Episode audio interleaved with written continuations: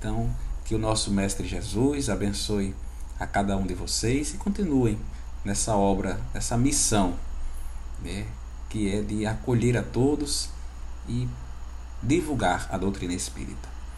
Nessa noite de hoje, como colocado pelo nosso amigo José, nós vamos refletir um pouco sobre o tema Brilhe a vossa luz. Para que a gente possa se situar nestas palavras do nosso Divino Mestre, trago o Evangelho de Mateus, capítulo 5, versículo 13 a 16, que é intitulado né, no, no, na, na Bíblia, né, nas Sagradas Escrituras, como os discípulos são o sal da terra e a luz do mundo.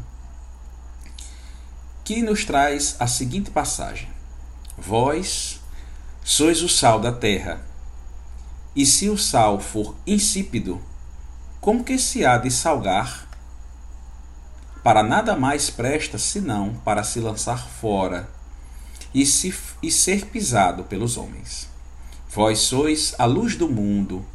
Não se pode esconder uma cidade edificada sobre um monte, nem se acende a candeia e se coloca debaixo do alqueire, mas no velador, e dá luz a todos os que estão na casa. Assim, resplandeça a vossa luz diante dos homens, para que vejam as vossas boas obras e glorifiquem o vosso Pai que está nos céus.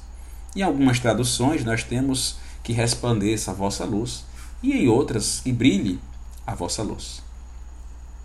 E essa passagem ela vem logo após o, as bem-aventuranças né, do sermão da montanha, onde Jesus ele traz a toda a multidão e também aos discípulos né, as bem-aventuranças de bem-aventurados os que sofrem, bem-aventurados os misericordiosos, bem-aventurados os pacíficos, bem-aventurados sois vós, né, que quando forem perseguidos por minha causa, como fizeram, né, como foi feito com os profetas anteriores a vós e farão com vocês, né? Mas ele dá essa advertência a todos os que vão seguir o seu caminho, aos discípulos e também aquelas pessoas que são sofredoras. Mas em seguida, ele diz aos seus discípulos: Vós sois o sal da terra e a luz do mundo. Vale ressaltar que né, nós somos a imagem e a semelhança de Deus. Nós somos espíritos e o espírito é uma fagulha divina. Nós somos luz. Deus nos fez sua imagem e semelhança. Deus é luz. Nós também. Viemos do Pai. Então nós somos luz. E as palavras do Mestre primeiro nos diz: Vós sois a luz do mundo. E depois ele termina ao dizer que resplandeça a vossa luz. Então, o Mestre diz que nós somos luz. Muitas vezes, pelas vicissitudes e as tribulações da vida, nós vamos esquecendo disso. Nós vamos nos diminuindo, nós vamos nos chateando pelas palavras da outra pessoa, por situações difíceis dentro de casa, por situações difíceis no trabalho, a gente começa uma rotina, uma repetição, ficamos em ciclos automáticos e nós esquecemos que nós somos luz. Nós vamos deixando essas tribulações irem nos sufocando. A gente vai diminuindo, muitas vezes nos deprimindo, algumas vezes perdendo as forças e até a esperança. Mas nessas horas aparecem em nossas vidas os emissários do Cristo e nos lembram que nós somos a imagem e a semelhança do Pai, que nós somos luz. E aí nós retornamos, retomamos o nosso fôlego e continuamos a nossa jornada. E agora eu faço um convite a cada um de vocês para pensar quantas pessoas passaram pela nossa vida e estas pessoas foram luz para nós. Quantas vezes nós fomos a luz na vida de alguém? Então, nos ditados populares, né, pode-se dizer contemporâneos, que as pessoas dizem assim, né? Ah, as pessoas só me procuram na dificuldade. As pessoas só me procuram quando querem pedir alguma coisa. É comum a gente escutar isso, né? Isso quando não somos nós quem dizemos isso. Que diz assim: não, as pessoas para sair se divertir, para ir para o cinema, para ir numa praia, ninguém liga. Mas na hora da dificuldade, aí sabe ligar. Graças a Deus. Quer dizer que essas pessoas reconhecem você como uma luz nos momentos difíceis. Isso é uma benção. É uma benção. É a primeira pessoa que passa na cabeça dela que pode ajudar ela. É você. Ela reconhece que você é luz. Qual é a função da luz? É clarear é mostrar o caminho, é mostrar onde as coisas estão desajeitadas para que a gente possa ajeitar. Quando falta energia em casa, a gente já corre, pega uma vela, né? As, usa a luz dos aparelhos eletrônicos. Porque sem luz a gente não sabe para onde vai. A gente fica perdido, a gente se esbarra nas coisas. Às vezes nós sabemos que as coisas estão lá, mas nós esbarramos, porque não vemos. E a luz vem mostrar as coisas para nós, onde cada uma delas se encontram, o caminho que devemos seguir. Essa é a função da luz. E aí nós devemos lembrar que o Mestre nos disse que nós somos luz. Que nós somos o sal da terra. E Huberto Roden, no livro Nosso Mestre, ele nos faz uma seguinte colaboração. Depois de falar ao povo em geral, voltou-se Jesus para os seus apóstolos e lhes disse o que deviam ser. Usou de duas comparações tão profundas quão encantadoras, dizendo que os apóstolos, né, que o apóstolo deve iluminar as inteligências com a luz da verdade e com o sal da austeridade preservar as almas da corrupção moral, para se comunicar aos outros essa luz e esse sal, deve o apóstolo possuí-los, primeiro em si, no grau mais alto. Eu só posso ofertar ao próximo aquilo que eu tenho. Eu só posso dar luz aos outros quando eu me reconheço sendo luz. Porque o próximo pode reconhecer que nós sejamos luz, mas aí nós queremos guardá-la. Nós queremos ficar para nós. Nós queremos guardar todo o conhecimento espírita que nós temos dentro de nós, e aí não dá. Porque, como o mestre colocou, não se esconde a candeia embaixo do alqueire.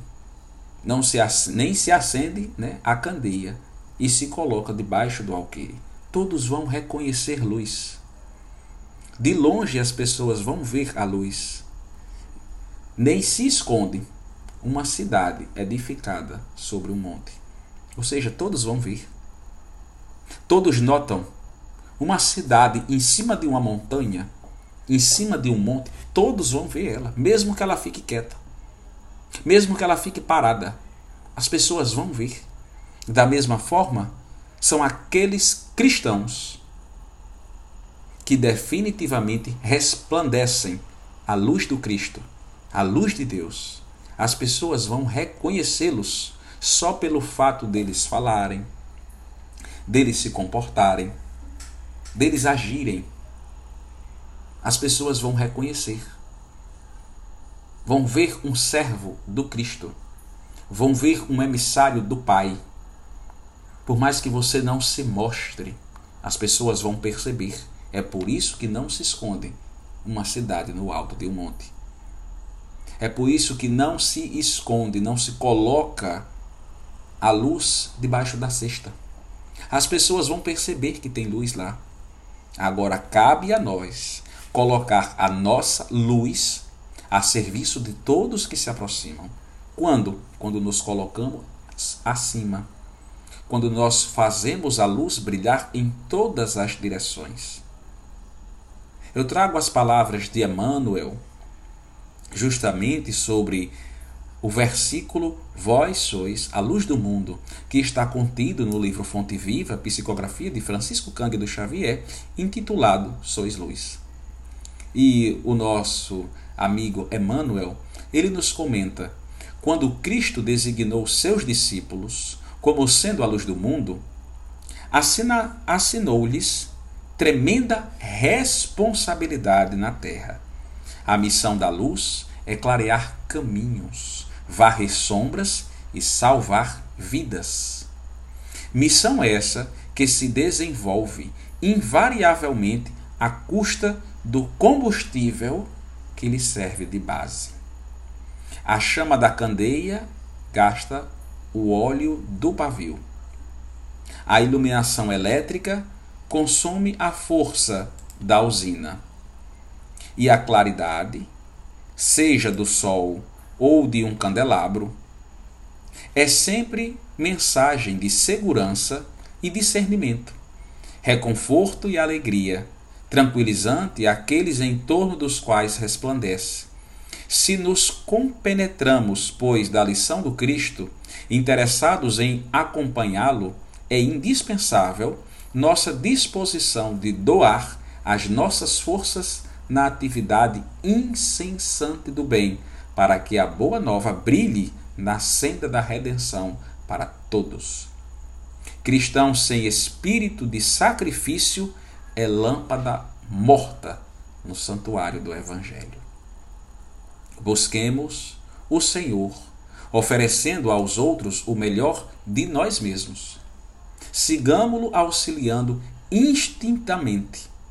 Não nos detenhamos em conflitos ou per perquirições sem proveito. Vós sois a luz do mundo, exaltou-nos o Mestre, e a luz não argumenta, mas sim esclarece e socorre, ajuda e ilumina. Olha as palavras do mentor. Ele nos faz lembrar a missão do Cristo. Dá autoridade aos discípulos de curar os enfermos, de expulsar demônios, que nós sabemos hoje em dia que são nossos irmãos menos esclarecidos, como talvez um dia sejamos nós, tenhamos sido nós,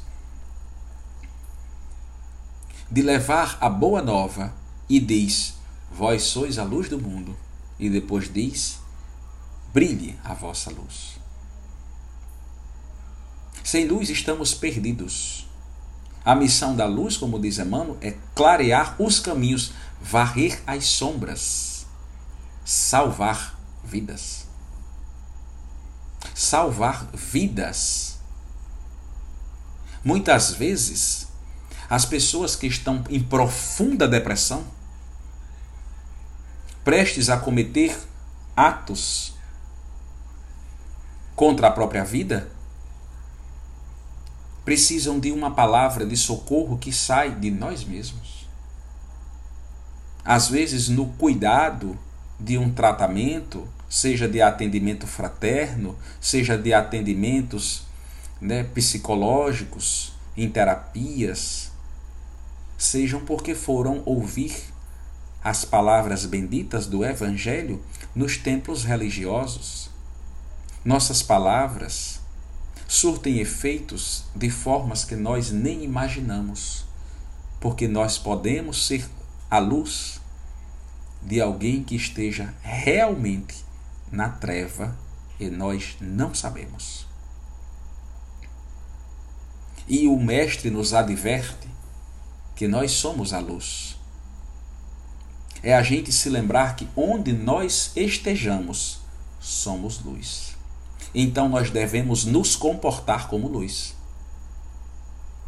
Devemos nos comportar como cristãos. Sabe as situações difíceis onde as pessoas dizem: esse mundo está perdido. Você não pode se virar para esse seu irmão, para essa sua irmã e dizer: é, o mundo está perdido, minha filha. Só a misericórdia do Senhor para nos salvar. Você não pode. Você é um cristão. Você é um espírita. Você é luz. É você que tem que olhar para essa pessoa e dizer: acalma-te, meu irmão. As coisas já foram piores. Já, já, já foram piores, pois o próprio Cristo teve que vir. Hoje nós estamos aqui na era em que se jamais falou tanto do evangelho quanto falamos hoje em dia. O que nós devemos fazer é praticar o bem. Então não vamos falar mal, minha irmã. Vamos guardar nossas forças para trabalhar no bem. É isso que nós devemos fazer. Seja com palavras sérias, seja na leveza das palavras, mas ajudando aquela pessoa a pensar de forma positiva e a trabalhar no bem. Porque nós somos luz. Imagine uma pessoa traçar contato conosco e sair pior do que chegou.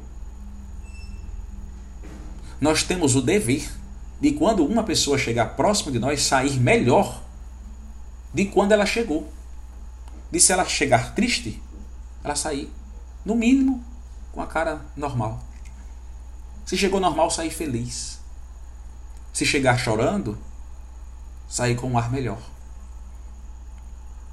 Porque nós somos luz. Sabe aquelas noites longas que a gente não consegue dormir, que bola para um lado, que bola para o outro, às vezes que chora sozinho?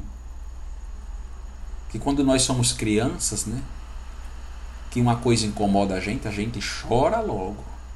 Que é para todo mundo ver que alguma coisa está incomodando a gente, que é para os nossos pais, nossos tios, nossos avós correrem e dar aquilo que a gente precisa. Mas quando a gente vai crescendo, a gente começa a chorar em silêncio, que é para ninguém ver. E geralmente à noite, quando a gente está prestes a dormir, quando repousamos a cabeça, aí vem os pensamentos e a gente não dorme que preste. Aí quando amanhece o dia, que a gente dá dois, três passos no quintal ou indo ao trabalho, nosso aspecto começa a melhorar só pelo fato de ter, clareado, como diz também aquele ditado, né? O choro pode durar a noite toda, mas a alegria vem pela manhã. É quando tudo esclarece. Quando a luz brilha.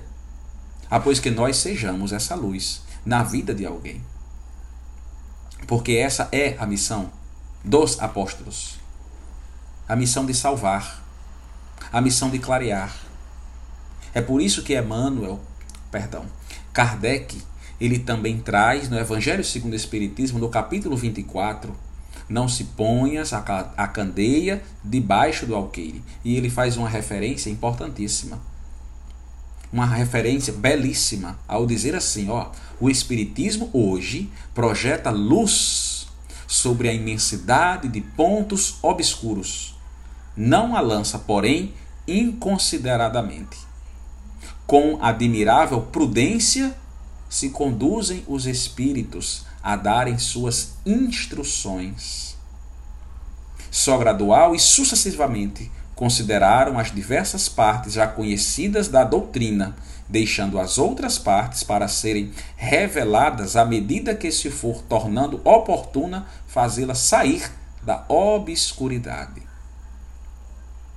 Quando nós lançamos a luz, nós podemos enxergar melhor foi jogado sobre nós a luz da doutrina espírita. Entendimento que nós temos o privilégio de conhecer, o privilégio de estudar, que outros irmãos nossos podem não ter nas doutrinas religiosas que eles seguem, mas nós temos. Da mesma forma que eles podem ter outros entendimentos que vêm a somar com nosso. Mas nós temos revelações da imortalidade da alma, da comunicabilidade dos espíritos, das nossas responsabilidades enquanto cristãos, de como tratar e acolher os espíritos desencarnados e também encarnados pelos nossos diálogos, seja fraternos, sejam em reuniões mediúnicas, de nós sabermos o que vai acontecer da vida após a vida, então foi jogado sobre nós esta luz. E quando nós bebemos dessa fonte, nós temos o conhecimento. Ah, pois agora temos a missão de ofertar este entendimento a todos os que traçarem contato conosco, tendo cuidado nas palavras, logicamente. Se eu for conversar com um amigo de outra religião, que não acredita na imortalidade da alma, da comunicabilidade dos espíritos, a gente vai tratar destes temas com muito mais cautela, trocando palavras, fazendo de uma forma mais sutil, mas transparecendo sempre o amor do Cristo. Se chegou a nós a luz da doutrina espírita, que a gente consiga refletir ela. Aí Kardec ele continua assim, ó, se houvessem apresentado completa desde o princípio o momento, somente a reduzido número de pessoas se teria ela mostrado acessível. Houvera mesmo assustado as que se não lhe achassem preparadas para recebê-las, do que resultaria ficar prejudicada a sua propagação. Se, pois, os espíritos ainda não dizem tudo ostensivamente, não é porque haja na doutrina mistérios em que só alguns privilegiados possam penetrar, nem porque neles coloquem a lâmpada debaixo do alqueire. É porque cada coisa tem de vir no momento oportuno. Eles dão a cada ideia tempo para amadurecer e propagar-se, antes de apresentar outra, e os acontecimentos o de preparar a aceitação dessa outra. Da mesma forma que chega a doutrina para nós, que foi aos poucos revelando de momentos em momentos, da mesma forma que nós, quando adentramos na doutrina, foi sendo revelado aos poucos para nós. Hoje eu fui ao centro assistir uma palestra sobre reencarnação, em outro momento reencarnação em família. Aí numa eu descobri que voltei com espíritos que já traçaram comigo em momentos passados outras que eu estou é, faz, sofrendo, podemos dizer assim, por nossa própria causa, porque nós estamos colhendo o que plantamos. E aos pouquinhos a gente vai juntando os entendimentos, após quando a gente for transparecer, que a gente também vá com cautela. Veja que o Mestre Jesus, ele não revelou tudo de uma vez. O próprio Mestre, ele disse: Por hora eu me vou, mas rogarei ao Pai para que traga outro consolador prometido, para revelar coisas que vocês por hora não têm entendimento. Que a gente vá transparecendo essa luz à medida do entendimento de cada pessoa. Mas que a gente transpareça a luz. Para que as pessoas, quando olhem para nós, vejam um cristão. Reconhecereis os meus discípulos por muito se amarem foi o que o mestre disse. O mestre não disse pela religião que eles vão professar. Não, é por muito se amarem. E eu trago as palavras de Francisco de Assis, duas, dois, duas frases de Francisco de Assis que eu carrego comigo sempre. Que uma diz assim: pregue o evangelho em todo tempo. Se necessário, use palavras. Essas palavras de Francisco nos mostram o seguinte: que a luz ele colocou lá em cima, para que todo mundo visse que ali tem luz, que ali tem um cristão trabalhando. Ele diz: se necessário, use palavras, sinônimo, for pelas obras. A fé sem obras é morta. A fé sem obras é morta. Jesus tem fé no Pai. Nos deu o exemplo de fé e trabalhou. Então por que, eu vou querer só ter fé e não vou trabalhar? Por que, que o Cristo tem que trabalhar mais do que eu? Se ele já é espírito puro e eu não. eu também tenho as minhas parcelas de responsabilidade, de co-criadores do universo. O entendimento que temos é que ele é um espírito puro. As responsabilidades que ele tem são né, consideravelmente maior do que as nossas. Mas isso não quer dizer que nós não vamos trabalhar. Que nós também não tenhamos as nossas responsabilidades. A cada um, conforme suas obras, seus entendimentos e sua evolução também. Mas precisamos trabalhar. A fé sem obras é morta.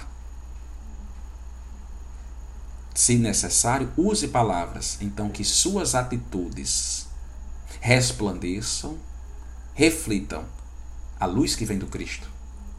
E uma outra palavra de Francisco de Assis que nos traz é: tome muito cuidado com sua vida. Talvez ela seja o único evangelho que uma pessoa leia.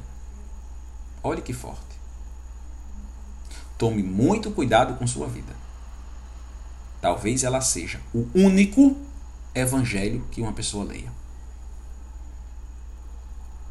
Talvez o único contato que alguém tenha com o evangelho seja por você. Então, brilhe a sua luz sobre essa pessoa. Que resplandeça a luz sobre essa pessoa. Porque nós somos a luz. Nós somos sóis a fagulha divina do Criador habita em nós. Nós somos ela. Então, que essa luz do Criador vibre junto àqueles que estão nas sombras, trazendo a luz do entendimento, trazendo a luz da verdade, trazendo a esperança, consolando, esclarecendo, consolando e lembrando a ela que ela também é luz.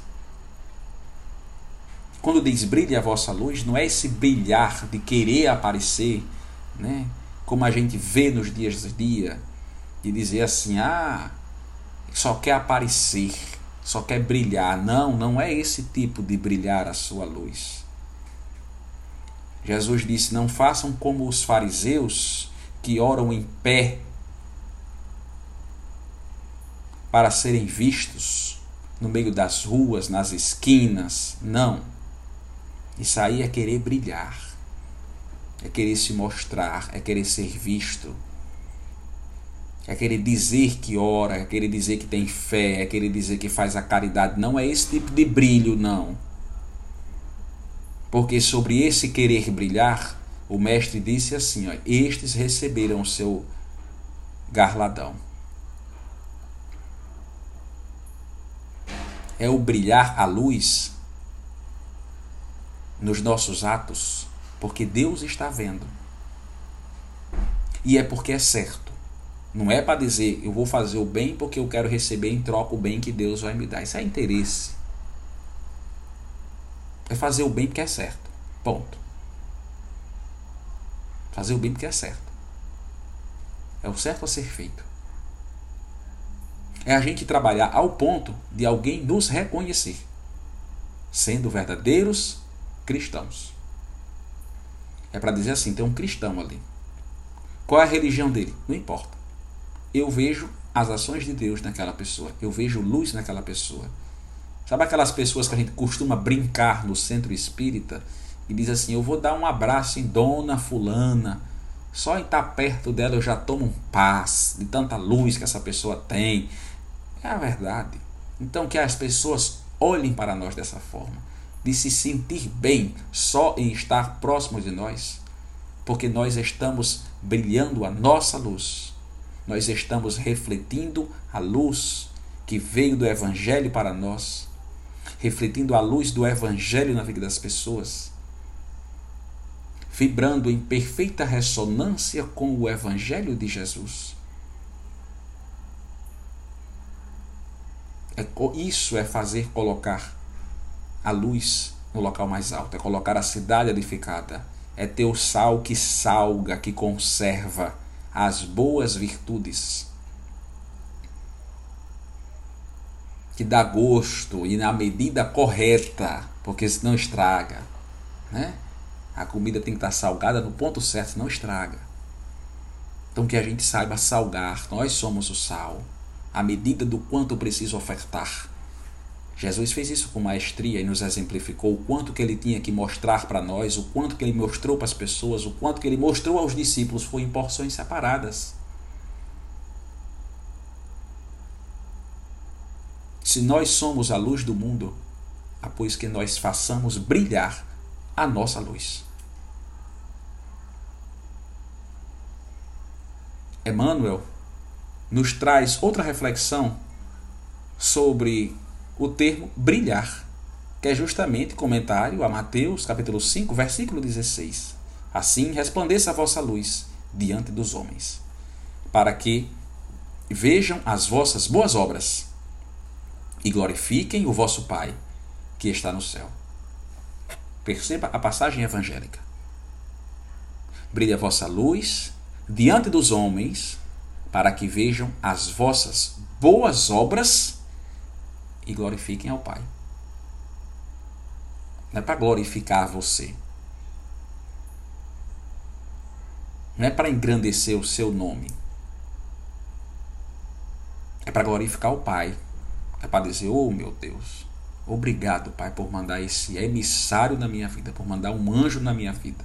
Quantas vezes a gente abriu a boca e disse: Fulano, rapaz, você foi um anjo que Deus mandou. Eu estava precisando disso. Eu estava precisando ouvir isso a gente lembre que nós somos essa luz também na vida das pessoas, depois que a gente aprenda a clarear o quanto que a pessoa precisa para sair da escuridão e trilhar no caminho dela. Aí Emmanuel comenta esse trecho com o título Brilhar. Admitem muitas aprendizagens, admitem muitos aprendizes que brilhar será adquirir destacada posição em serviços de inteligência no campo da fé realmente excluir a cultura espiritual em seus diversos ângulos da posição luminosa a que todos devemos aspirar.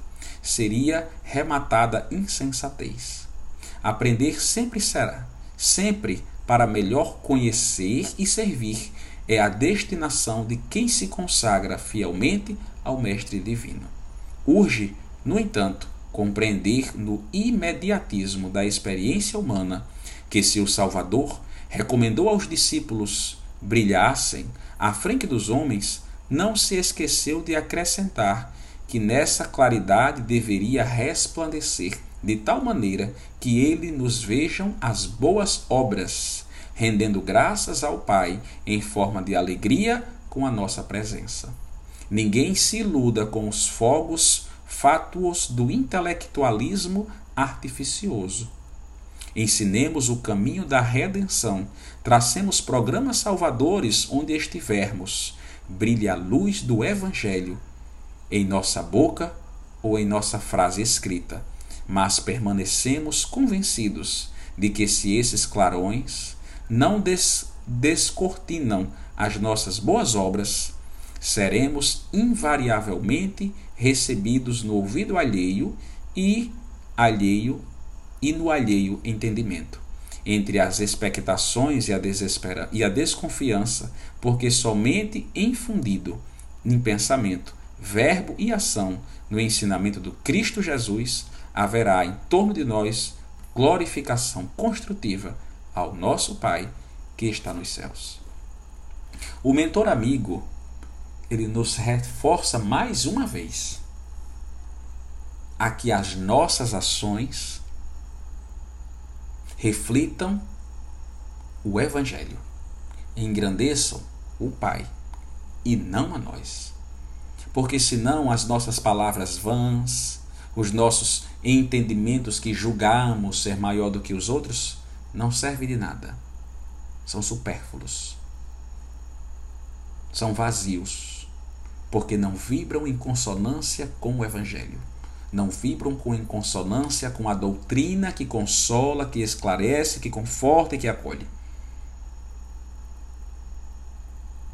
E para encerrar as nossas considerações, eu finalizo só com um trecho de Emmanuel que diz assim: Sois a luz do mundo, e toda criatura é uma fonte de luz por ser em si uma fonte de amor. São nossas ações de amor que farão brilhar a luz que nós temos. Essa é a luz verdadeira. É a luz do amor. Que em ação nós reconhecemos os cristãos, os discípulos e os apóstolos. É por muitos se amarem. Muita paz a todos.